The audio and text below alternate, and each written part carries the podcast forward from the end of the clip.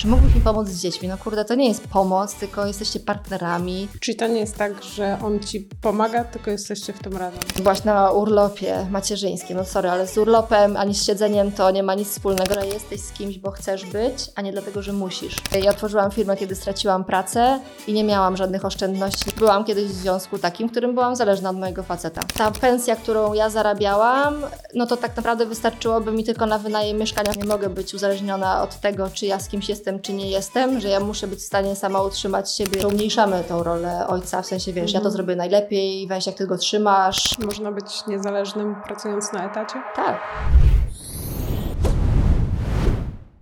Cześć. Dzisiaj porozmawiamy o niezależności finansowej kobiet. Witam Cię w kolejnym odcinku moich rozmów o H R i biznesie. Ja nazywam się Natalia Bogdan i jestem prezeską firmy rekrutacyjnej Jobhouse, a dzisiaj porozmawiamy, tak naprawdę tę rozmowę poprowadzi Ada, a ja będę odpowiadać na pytania. Ada, przedstaw się też proszę. Cześć, ja nazywam się Adriana Secy i jestem specjalistką do spraw rekrutacji w Jobhouse. Cześć Ada. Cześć Natalia. Powiedz nam kilka słów o sobie na początku. Może ktoś Cię jeszcze nie zna. Jestem prezeską firmy rekrutacyjnej Jobhouse. Headhuntingiem zajmuję się od piętnastu lat, a od dwunastu we własnej firmie.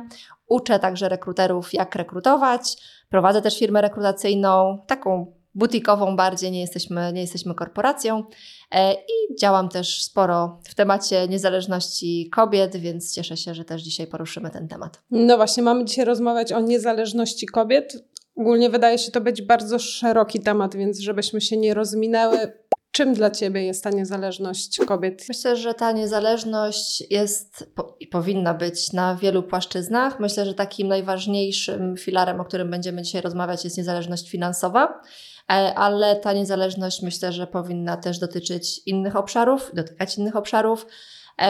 Ja to tak definiuję w dosyć prosty sposób, na przykład w związku. Chodzi o to, że jesteś z kimś, bo chcesz, a, mhm. bo ten związek Cię rozwija, bo kogoś kochasz, bo chcesz z kimś stworzyć coś więcej, a nie dlatego, że musisz. Okej, okay, czyli jest to nie tylko niezależność finansowa, tylko też taka mentalna na co dzień. Tak, że możesz robić na co dzień to, co chcesz, że dzielicie między siebie zadania, mhm. e, masz swoje pieniądze, masz swoją edukację, swoje wykształcenie, swoje pasje i tak postrzegam niezależność. Mogłoby się wydawać, że to jest taki oklepany temat już dzisiaj, że właściwie w Polsce nie trzeba o tym głośno mówić, że każda kobieta wie, że może być, czy powinna być niezależna. Sądzisz, że jest inaczej? Pytanie, ile może, a ile rzeczywiście jest? Ja szczerze mówiąc, patrząc nawet na takim swoim wąskim podwórku wśród mhm. nawet moich koleżanek, no to większość z nich jednak nie do końca jest niezależna. Z jednej strony widzę wokół sporo takich nie do końca szczęśliwych związków, to znaczy ktoś jest ze względu na dzieci ze sobą na przykład, albo ze względu na finanse, bo taka kobieta wie, że sama sobie by na przykład nie poradziła albo nie byłaby w stanie zapewnić takiego poziomu życia dzieciom mhm. sama. A z drugiej strony już patrząc dużo szerzej, ja sporo też działam w różnego rodzaju fundacjach, wspieram na przykład Na przykład sukces pisany szminką e, i nadal my musimy walczyć o te historie przedsiębiorczych kobiet, gdzieś tam jest zachęcać do tego, żeby aplikowały do tego konkursu, e, gdzieś wyszukiwać w ogóle w rynku mhm. takich historii e, sukcesów biznesowych kobiet. Więc moim zdaniem to nie jest, gdzieś tam mówi się o tym, mhm. ale to nie jest nadal w Polsce tak popularne. Ale to jest popularne. Tak, że nie ma kobiet przedsiębiorczych, czy że one są schowane i trzeba po prostu po nie wychodzić, bo na przykład, nie wiem, są zbyt skromne i wstydzą się wychodzić? I to, i to. Mhm. Myślę, obiektywnie widzę, że facetom dużo łatwiej jest mówić o swoich sukcesach. My gdzieś tam raczej wolimy być w cieniu. Mhm. E, i, I właśnie nawet jeżeli osiągamy duże rzeczy, to nadal przypisujemy bardziej sukces naszym zespołom.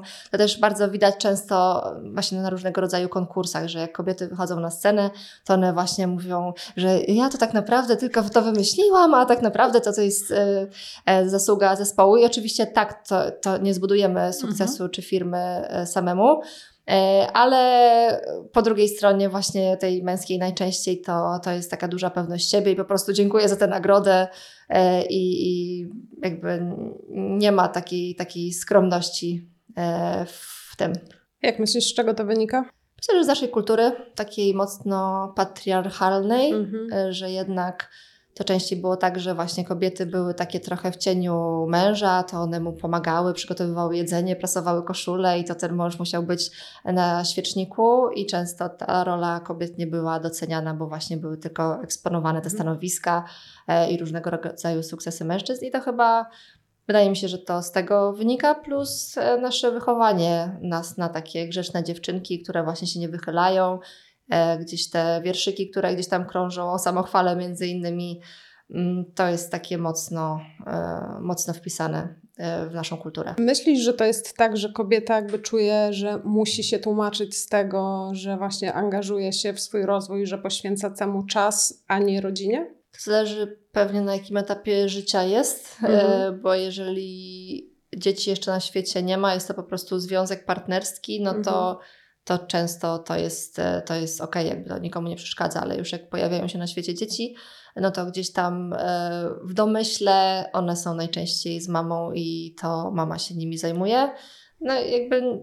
Nie ma, nawet, nawet w naszej branży, tak? Nie ma, my teoretycznie nie możemy pytać oczywiście o mhm. plany gdzieś tam związane z macierzyństwem, ale gdzieś tam jednak no, zawsze to kobieta idzie właśnie na ten urlop macierzyński. A dzisiaj też mieliśmy taki wywiad z gościem, który poszedł na urlop tacierzyński na dziewięć tygodni i napisał mhm. o tym post na LinkedInie, po czym ten post stał się wiralem i po prostu wszyscy się zachwycali, jakim on jest wspaniałym ojcem. Teraz niedawno I, to było? E, nie wiem, czy post był niedawno, ale dzisiaj A, akurat o tym okay, rozmawiałam. Okay, okay.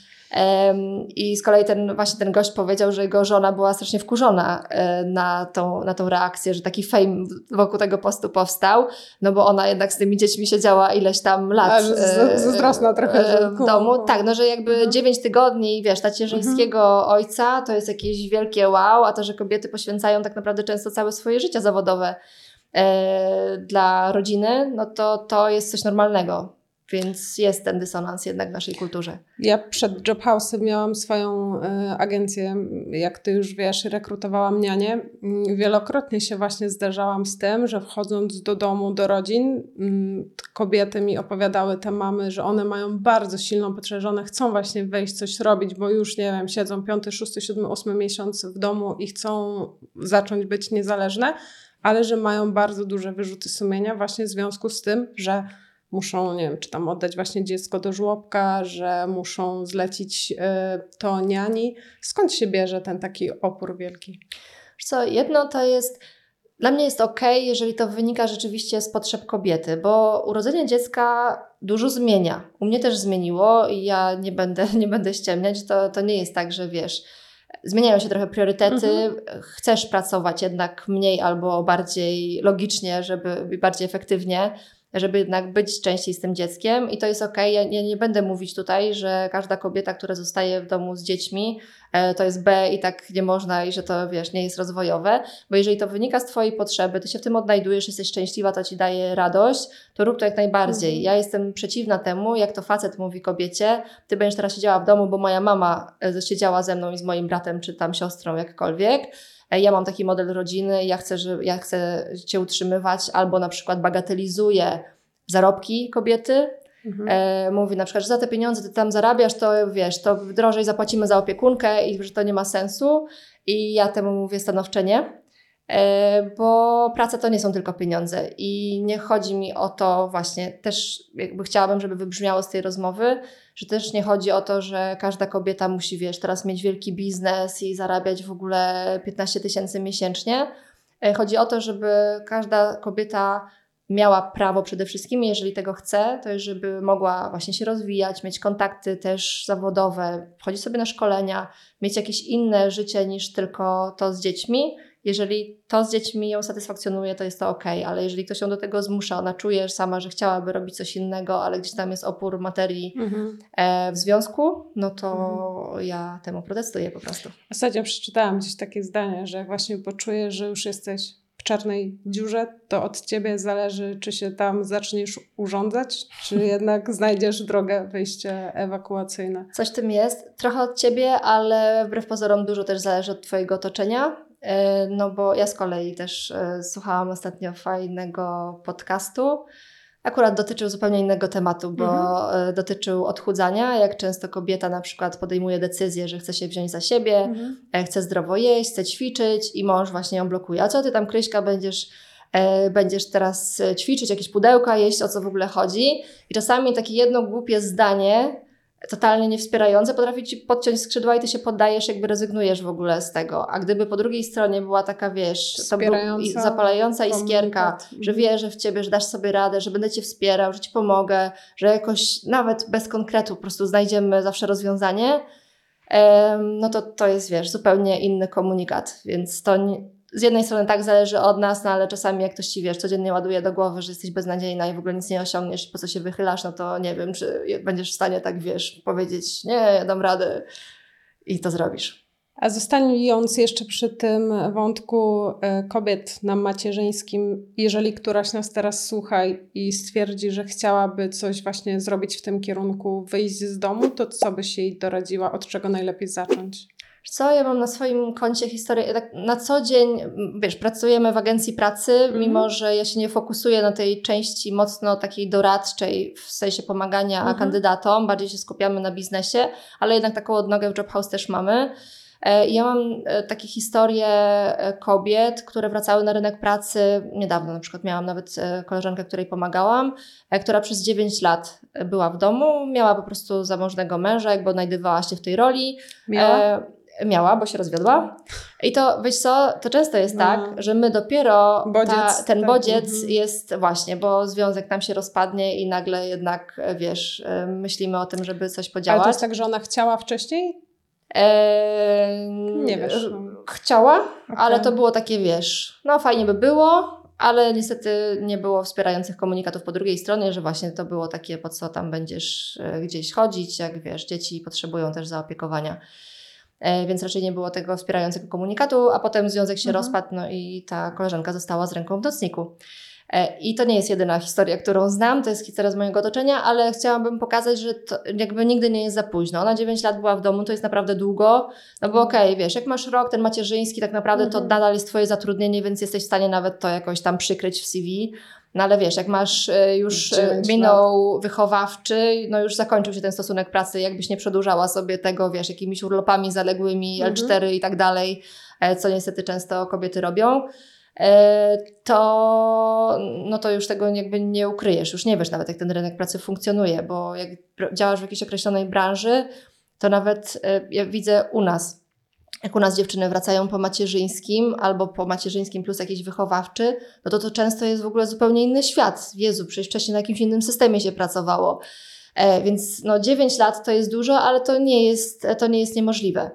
E, więc to, co mogłabym poradzić, no to na pewno właśnie przysiąść do tematu z doradcą kariery. Mhm. E, oczywiście, jeżeli mamy na to fundusze, to nie są jakieś ogromne kwoty, to jest kilkaset złotych, które trzeba zainwestować w zrobienie dobrego C V i w ogóle w przygotowanie, takie poszukiwania nowego miejsca pracy, ułożenia sobie w głowie, jakie są nasze mocne strony, w jakiej firmie moglibyśmy potencjalnie pracować, gdzie się teraz szuka pracy, no bo niestety dziewięć lat temu mogło tej pracy się szukać trochę inaczej.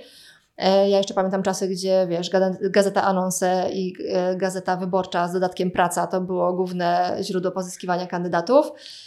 No a teraz są jakby zupełnie inne portale. Tak jak kiedyś było Pracuj, tak teraz pojawiają mm-hmm. się zupełnie nowe, o których ktoś w ogóle może nie mieć pojęcia. Więc nawet samo takie, wiesz, i to, są, to jest taka wiedza, której nie przeczytasz sobie w internecie. No może jak tam dobrze pogrzebiesz, tak, to znajdziesz, jest, ale czy to będzie taka naprawdę aktualna wiedza, no to ja bym zainwestowała w takie konsultacje z doradcą kariery. Zrobiła dobre C V, przygotowała się do tego, jak mówić o tej przerwie, no bo to też e, często jest tak, że właśnie jak my tak wypadniemy trochę z tego obiegu, e, no to w ogóle uważamy, że nic nie potrafimy, nic nie pamiętamy. Tak naprawdę to najchętniej byśmy zaczęły od jakiejś totalnie roli podstawowej. E, pewnie fajnie jeszcze, gdyby to było jednak możliwe do zgrania godzinami z życiem mm-hmm. prywatnym, więc trochę ta pula e, dostępnych ofert jest, jest nieco mniejsza.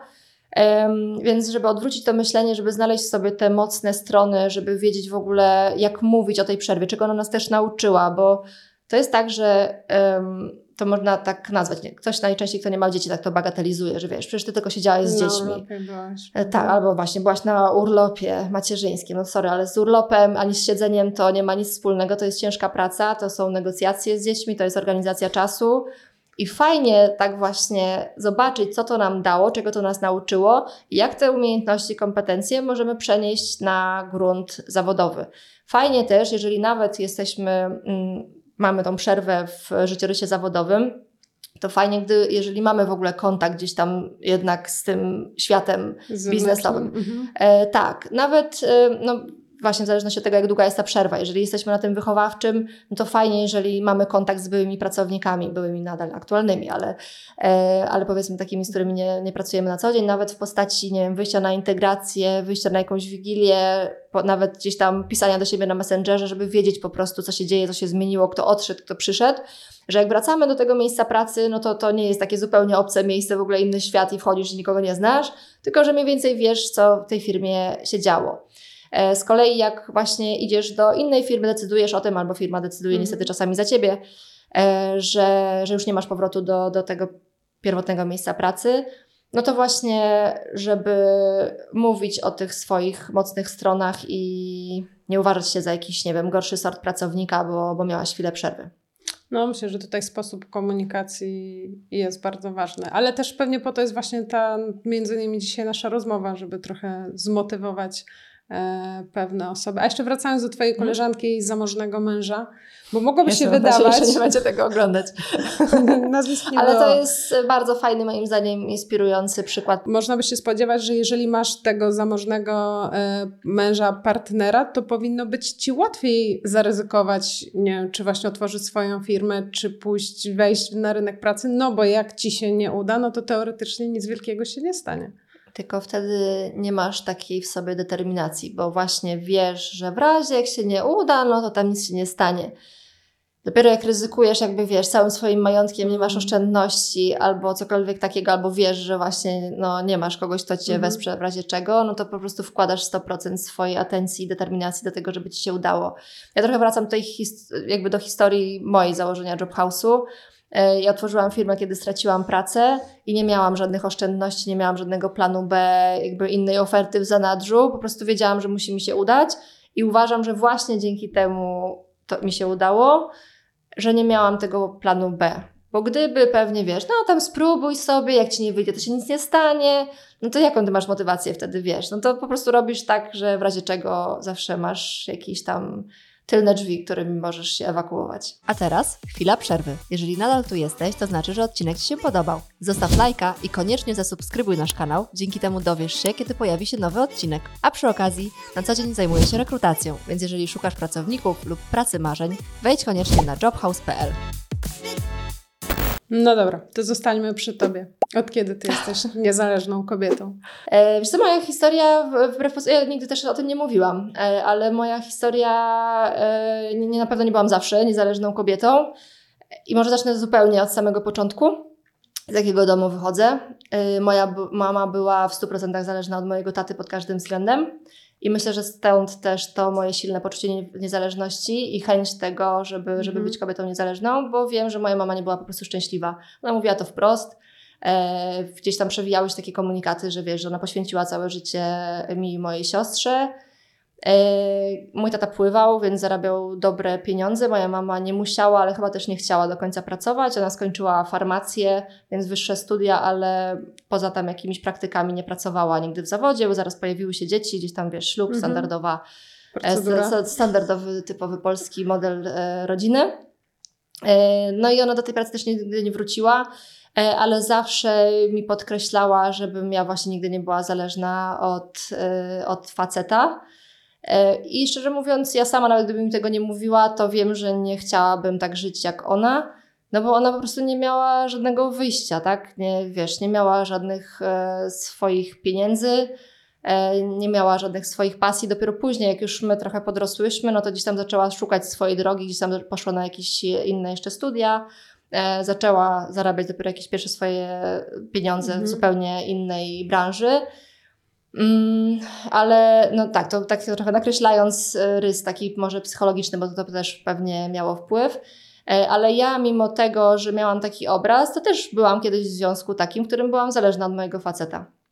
Pierwszy mój związek był taki, że w ogóle byłam ze starszym dużo od siebie człowiekiem, więc on też z wiadomych względów, ja w ogóle wtedy jeszcze nie pracowałam, bo to było jeszcze na etapie edukacji, no pomijmy te patologiczne związki, patologiczne elementy każdy tam, każdy tam mojego życia. E, tak, ale tak było i mówię o tym szczerze, żeby, żeby to nie było tak, że wiesz, że się urodziłam i w ogóle wiesz, jestem, będę kobietą niezależną od zawsze, tylko to wynikało gdzieś tam z moich różnych doświadczeń.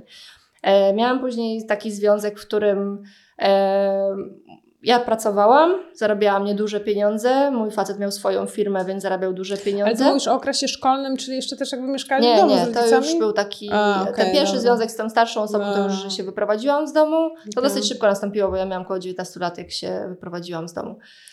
Później miałam taki związek, gdzie jeszcze nie miałam dzieci, małżeństwa, nadal nie mam, ale, ale był to taki, wiesz, tam dwadzieścia parę lat, czyli miałam już swoją pracę.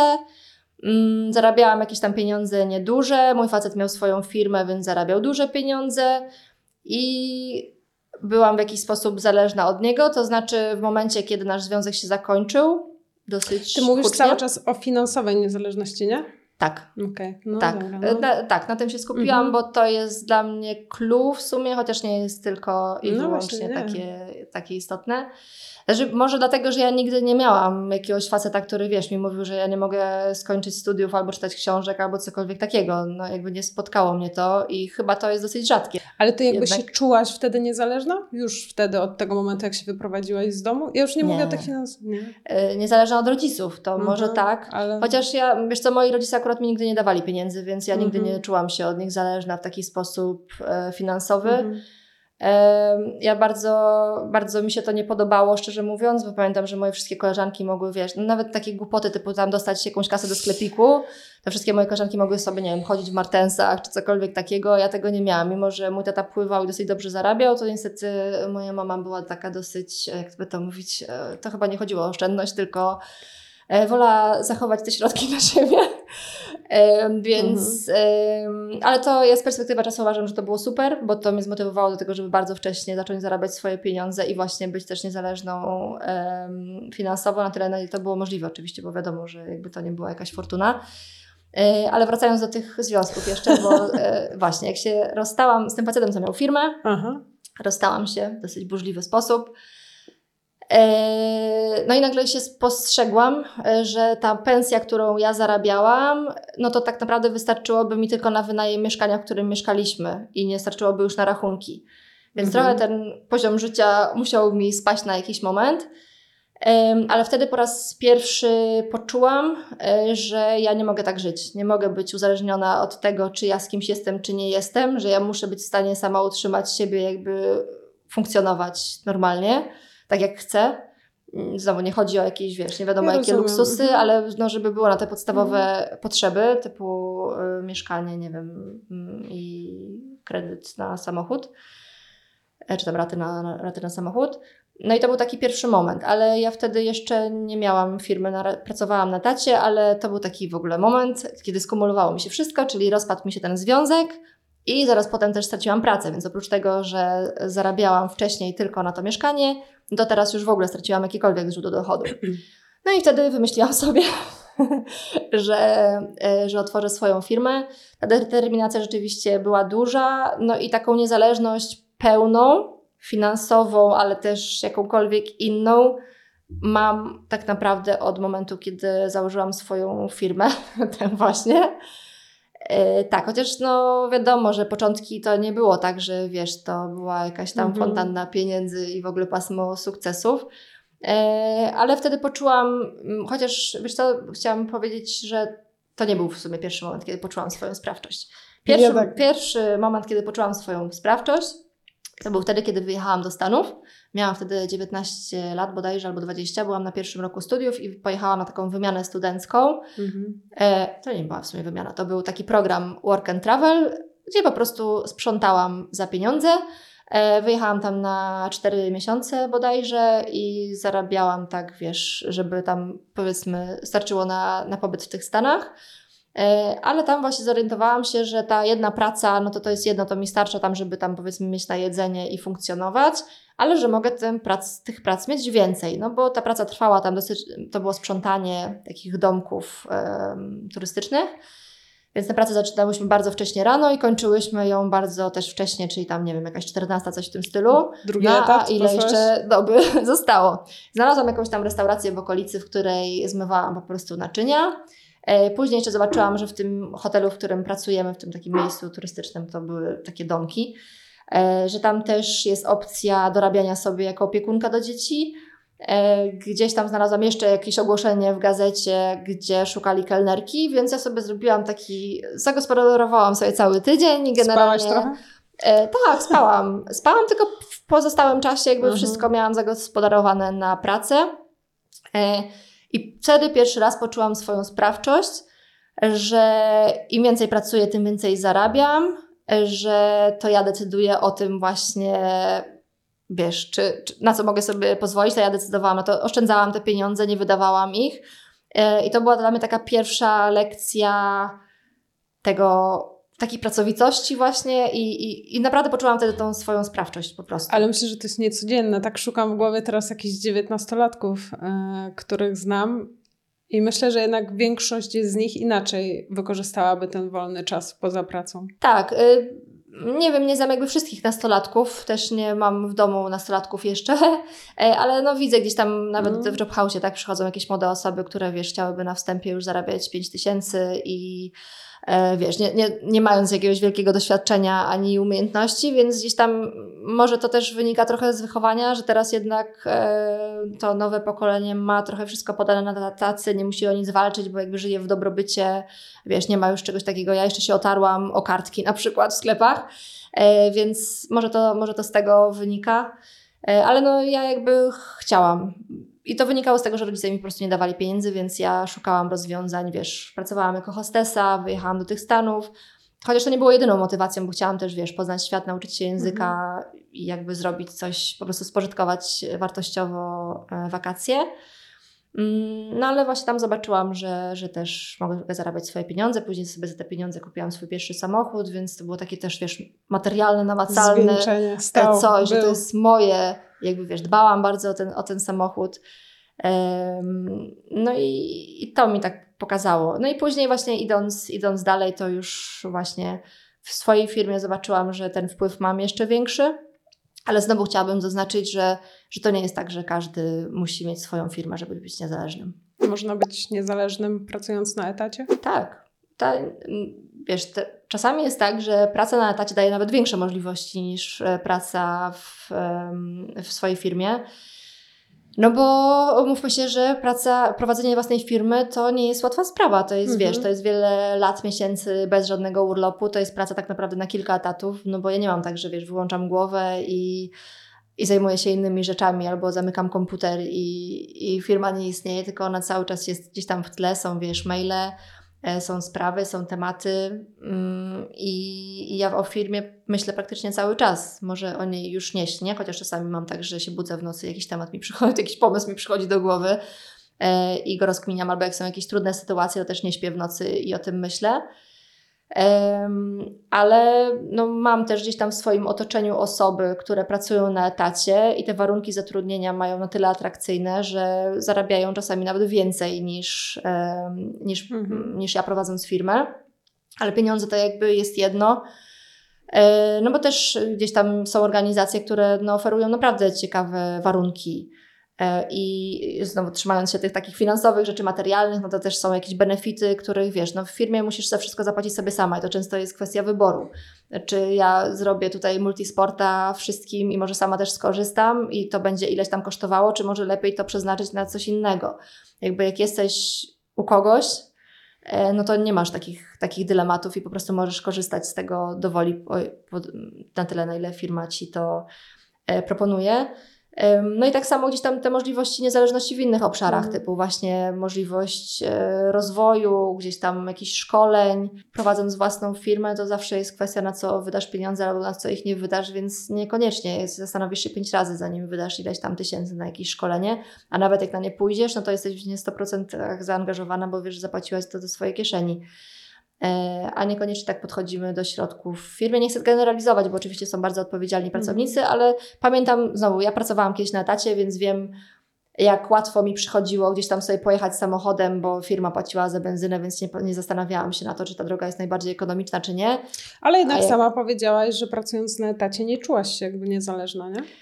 Bo byłam uzależniona wtedy od faceta A, finansowo, od faceta, który zarabiał po prostu więcej, mm. więc to było związane z jakimś moim backgroundem, mm-hmm. ale samo to, że w ogóle miałam swoje pieniądze, to już była to jakaś doza niezależności, więc może nie czułam się tak niezależna jak teraz, ale samo to, że, że miałam swoją możliwość rozwoju, realizacji, robienia swoich rzeczy, swoich jakichś tam marzeń, realizowania i, i właśnie znowu zarabiania swoich pieniędzy, to też była jakaś forma już zalążek tej mojej niezależności. Wiesz, niektórzy mówią, że nie czują się właśnie zależ- niezależni pracując na etacie, no bo są uzależnieni od jakiegoś tam szefa, szefowej i tak dalej, ale z drugiej strony to też nie jest tak, że ty jesteś teoretycznie jakby niezależna od wszystkiego, bo jesteś, nie wiem, zależna od klientów, tak. od zusu i od wszystkich innych pomysłów. Tak, no taka, umówmy się, że taka niezależność, wiesz, stuprocentowa to jest utopia, tego no, no, nie, nie ma. Zawsze są jakieś zależności, są ludzie, z którymi współpracujesz, no może jak jesteś takim, wiesz, freelancerem jakimś totalnym, że nikogo nie masz pod sobą, nad sobą, z boku,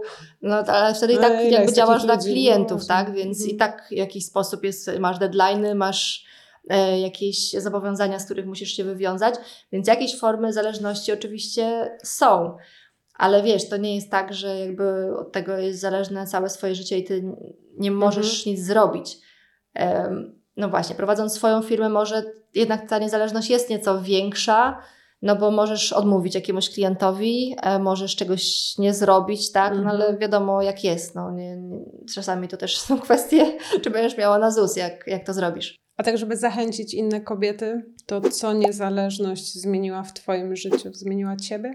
Tak, ona daje duże poczucie wolności i chyba to jest takie najfajniejsze w tym, to uczucie.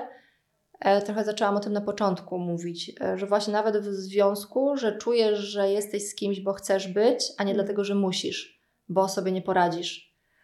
I to jest chyba clue tej niezależności. A jakbyś mogła jeszcze dopowiedzieć um, o tym, co ta niezależność zmieniła w Twoim, w Waszym życiu, no bo um, masz już rodzinę. Czy to rzeczywiście jest tak, że teraz macie podział fifty fifty przy różnych obowiązkach? To zależy, jak na to spojrzeć. Jakby warto też spojrzeć na szerszy kontekst, no bo pewnie w idealnym świecie tak by było, że jest pięćdziesiąt na pięćdziesiąt obowiązków, ale my się trochę tym dzielimy. To znaczy mhm. raz ja robię jedne rzeczy, raz drugie robi Konrad i to wynika raz trochę z naszego trybu pracy, no bo ja prowadzę swoją firmę, więc trochę ja decyduję kiedy co robię. Mogę też pracować zdalnie, no bo mamy taki model pracy w Jobhouse'ie, mhm. więc moja elastyczność czasowa jest trochę większa niż jego. On pracuje w korporacji, zarządza wieloma rynkami, więc musi też latać po świecie. Więc no to nie jest tak, że ja mu teraz powiem, a ja byłam dzisiaj tyle godzin z dziećmi, no to teraz ty musisz, no ale ja jestem teraz w Czechach. Więc wiesz, no, jakby trzeba wziąć pod uwagę szerszy kontekst, ale jak tylko to jest możliwe, no to tak, to nie jest wtedy tak, że Konrad wraca z pracy zmęczony i wiesz, mhm. mówi, dobra, ja tyle pracowałem, no to teraz się położę i odpocznę, tylko w ten związek nasz i życie nasze rodzinne się włącza. Warto też spojrzeć, ja przynajmniej tak robię, że robimy więcej tych rzeczy, które sprawiają nam przyjemność. Mhm. Ja bardzo lubię zajmować się naszymi dziećmi, lubię, nie wiem, organizować wszystko dookoła nich, czyli, nie wiem, sprawdzać, jak wybieraliśmy przedszkole, no to ja robiłam ten research przedszkoli. Teraz jesteśmy na, na etapie powoli, zastanawiamy się nad wyborem szkoły, więc ja też się tym zajmuję.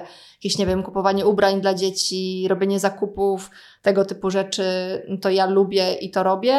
Konrad na przykład super się sprawdza w takich rzeczach wszystkich dookoła domu, czyli jak trzeba, no trochę może to jest stereotypowy podział, ale to, nie wynika, ale to nie wynika z tego, że tak wiesz, mamy to narzucone i ty musisz teraz gotować, bo właśnie gotować wcale dużo nie robię. Lubię piec na przykład, jakieś takie mhm. rzeczy robić, ale gotować nie za bardzo. Um, a z kolei Konrad się dobrze czuje w takich rzeczach około domu. On wyszedł z takiego domu, w, których, w którym bardzo się dbało o czystość, więc on lubi. Więc często ja się śmieję, że wiesz, ja gotuję, ty sprzątasz. E, I to jest trochę takie z uśmiechem, ale to mhm. jest dla nas okej, jakby obie strony to lubią. Ale też w drugą stronę każdy z nas ma czasami swoją granicę. Ja czasami mam dość zajmowania się dziećmi, mówię to wprost otwarcie i myślę, że byłabym hipokrytką, gdybym tego nie powiedziała. Kocham moje dzieci nad życie, ale czasami jest tak, że potrafią mi ostro dać w kości, jak czasami jestem z nimi, zwłaszcza sama i wiesz, zaczynają skakać wszędzie, po prostu nie mogę ich złapać, jedno mi ucieka, drugie coś tam, nie wiem... wyleje coś. Są temperamentne, to prawda. E, tak. I wiesz, no to czasami to po prostu ci przerasta, nie? Nie mm-hmm. jesteś w stanie opanować tego chaosu i, i wiesz, no ja czasami muszę po prostu się, wiesz, gdzieś zamknąć na chwilę i pokrzyczeć sobie albo, nie wiem, zamknąć się w sobie i mam po prostu tego dosyć. A w drugą stronę Konrad też może być sfrustrowany, jak wiesz, wyczyścił kuchnię po kolacji i dzieci zaraz, wiesz, mama, jestem znowu głodna i, i w ogóle wszystko z powrotem. I naprawdę z dziećmi to jest taki chaos, to nie jest, wiesz, że sobie ściereczką tam przetrzesz, tylko po prostu to jedzenie jest wszędzie, no przynajmniej na moim etapie teraz jeszcze małych dzieci. E, więc ja też rozumiem jego frustrację, więc czasami się tym zamieniamy, ale po prostu, wiesz, no tak empatycznie do siebie podchodzimy, jak widzę, że gdzieś tam, wiesz, no poznaję już jego mimikę, e, nie wiem, no widzę po prostu, kiedy, kiedy ta żyłka już mu powoli pęka, więc wtedy ja mówię, dobra, weź, e, pojdź wykąpać dzieci, a ja ogarnę kuchnię. Albo w drugą stronę on też jakby... Mm, nawet to, jak gdzieś wyjeżdża i on wie ode mnie, bo ja to komunikuję wprost, że to jest wyzwanie wtedy. To jest dla mnie bardzo trudny czas, jakby zarządzić firmą, zawieźć dzieci do przedszkola, później mm-hmm. wiesz, posprzątać, że mamy psa, więc mimo, że mamy pomoc w tych obszarach, to i tak nadal to jest wymagające. Yy, więc on też jakby nawet głupim, głupim, fajnym dla mnie es em esem, jakąś kartką, wiesz, serduszkiem rano, czy zapytaniem jak tam noc z dzieciakami, yy, też wiem, że mnie wspiera, mimo że to nie jest takie, wiesz, fizyczne wsparcie i nie jest to pięćdziesiąt na pięćdziesiąt tak sztywno, no to wiem, że jakby ta odpowiedzialność jest jednak pięćdziesiąt na pięćdziesiąt i myślenie o tym. Czyli to nie jest tak, że on ci pomaga, tylko jesteście w tym razem. Pomagacie Fajnie, że ty mówisz, nawzajem. Bo to jest jeden z głównych błędów, jakie popełniają ko- kobiety w komunikacji ze swoimi partnerami. Czy mógłbyś mi pomóc z dziećmi? No kurde, to nie jest pomoc, tylko mm. jesteście partnerami, jesteście razem rodzicami tego dziecka, więc to nie jest, czy łaskawie ktoś mógłby ci pomóc, tylko po prostu, wiesz, Robimy oczywiście można to w miły sposób, tak, nie chodzi o to, wiesz, przy, przyjmij dzieci i, i na razie.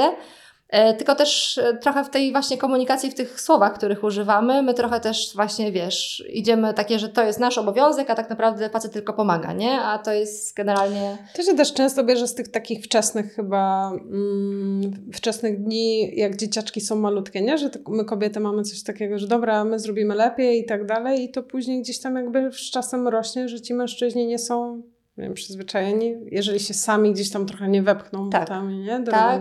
No czasami robimy jeszcze gorzej, bo czasami jeszcze umniejszamy tą rolę ojca, w sensie wiesz, mm-hmm. ja to zrobię najlepiej, weź jak ty go trzymasz, tam źle trzymasz główkę, czy cokolwiek, czy tam źle go kąpiesz, zaraz mu coś zrobisz. I czasami takimi komunikatami też potrafimy podcinać skrzydła, że nawet facet gdyby chciał, ale no nie czuje się w tej roli pewnie, no bo nie wyniósł takiego wzorca z domu, mm. powiedzmy jego tata, często go w ogóle nie było. No to nie wie, jak to do końca robić, więc moim zdaniem też wtedy jest duża rola kobiet, żeby tego faceta wesprzeć w tym, że super się zajmujesz, zobacz, jak on fajnie na tobie zasypia, no cokolwiek, aż się zresztą trochę, jak o tym mówię, ale, no bo wiesz, no pewnych rzeczy facet nie zrobi, tak, umówmy się, no nie ma mleka w piersi, więc ta część, a ta, no. to karmienie piersią jest na przykład bardzo mm, obciążające i sprawia, że de facto musisz z tym dzieckiem no, być, być fizycznie, fizycznie. Często też spać, bo na jakimś etapie dochodzisz do wniosku, że łatwiej ci spać z tym dzieckiem i je karmić mm. po prostu w trakcie nocy, niż wstawać pięćdziesiąt razy do, do łóżeczka, chociaż szacun dla wszystkich, którym się to udało. No ja na przykład karmiłam moje dzieci długo, względnie tak, jak patrzę po, po koleżankach, no bo dwa lata, każde moje dziecko, no tak naprawdę Oliego, mojego młodszego odstawiłam całkiem niedawno. I samo to jest mega obciążające mm. i fizycznie...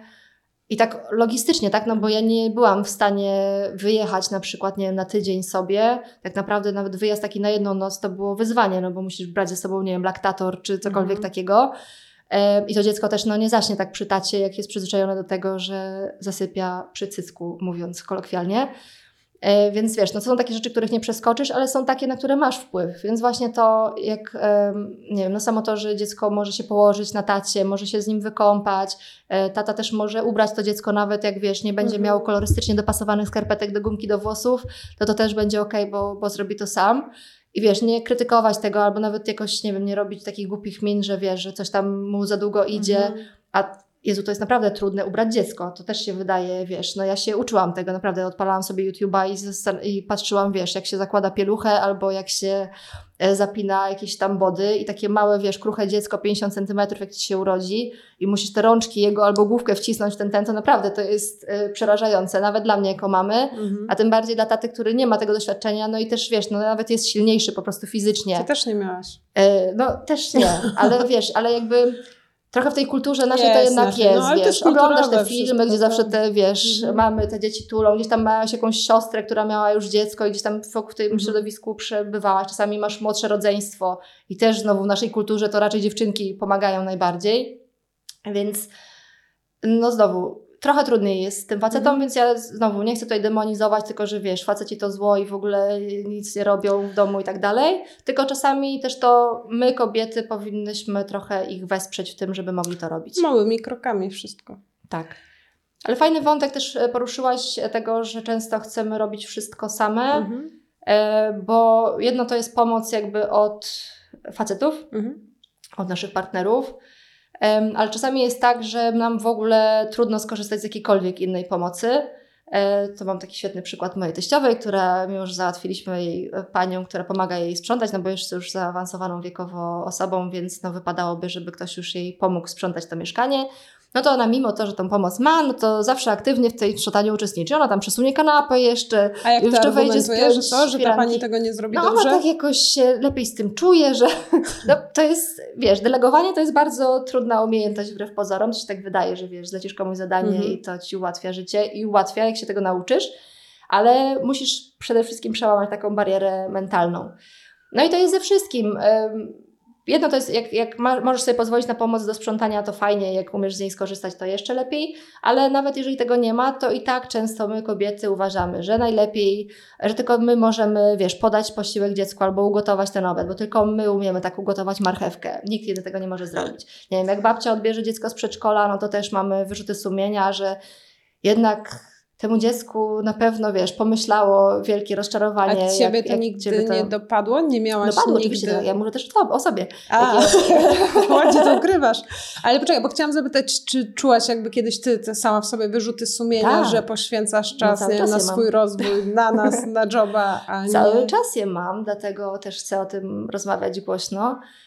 Bo to jest tak głęboko po prostu w nas zakorzenione i nawet jak jest ma się firmę i można sobie pozwolić na pomoc, to i tak te wyrzuty sumienia w nas są. Tylko no, to jest kwestia tego, żeby cały czas nad sobą pracować, jakby sobie też trochę to nawet racjonalnie wytłumaczyć, że naprawdę temu dziecku nic się nie stanie, jak je czasem odbierze z przedszkola, nie wiem, babcia, niania, partner, ktokolwiek. Albo właśnie jak ktoś inny zrobi obiad, albo właśnie jak ktoś inny posprząta za ciebie, a nie ty, no bo nie jest fizycznie możliwe i chcę to podkreślić głośno. Nie ma takiej opcji, że zadbasz o wszystko. Że będziesz super w pracy, będziesz miała wysprzątany dom, ciepły posiłek na stole i twoje dzieci nie będą oglądały bajek na telefonie. Nie ma takiej możliwości. To jest fizycznie po prostu niemożliwe. Więc którąś z tych rzeczy musisz oddelegować, nawet jeżeli nie w całości, no to po prostu jakieś fragmenty, tak? Że raz za ciebie posprząta ktoś inny, albo nawet nie za ciebie, tylko po prostu zrobi to. Tak a propos tego mm, e, pomagania przez, przez partnerów. E, więc to jest zawsze kwestia wyboru. Mm. No, albo wiesz, dzisiaj nie umyjesz włosów, bo pobawisz się z dziećmi. No, nie jesteś w stanie zrobić wszystkiego. I to jest taki perfekcjonizm, który warto odrzucić. I taką idyllę, bo ja jak nie miałam dzieci, mówię szczerze, to wiesz, zawsze mówiłam, to jest wszystko kwestia organizacji czasu.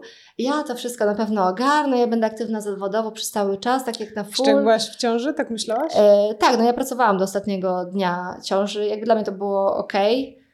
Um, nie miałam też takiego standardowego urlopu macierzyńskiego. Mhm. Z Nelą byłam w domu pięć miesięcy. Z Olim w ogóle nie byłam, nie miałam takiego urlopu. To wynikało po prostu z sytuacji. No i właśnie mm-hmm. to znowu pokazuje trochę wyższość czasami etatu nad własną firmą, że no, na, wiesz, pracując na etacie, no to po prostu składasz wniosek o urlop macierzyński, później wychowawczy, możesz sobie załatwić L cztery i po prostu nie przejmujesz się tym. Pewnie się przejmujesz albo powiedzmy, mm-hmm. wiesz, nic się nie dzieje, tak? No a ja w firmie, komu to powiem sobie, że wiesz, sorry, teraz rok mnie nie ma. E, radźcie i, sobie. I tak, radźcie sobie. Z Nelą rzeczywiście tak było, e, nie było tak zupełnie, bo ja i tak gdzieś tam, wiesz, idąc na spacerze, sprawdzałam maile i mm-hmm. powiedzmy wydawałam takie najbardziej strategiczne decyzje, ale zatrudniłam wtedy dyrektora, który, który mi pomagał zarządzać firmą. Z Olim po prostu tak się posypało trochę wtedy zawodowo, no bo była pandemia, e, więc klienci nam zamrozili część rekrutacji, mm-hmm. po prostu musiałam ratować firmę, tak, no bo to było tak, że wiesz, nagle z iluś tam milionów e, obrotu nagle mieliśmy projektów zero. Kto się nim zajmował wtedy?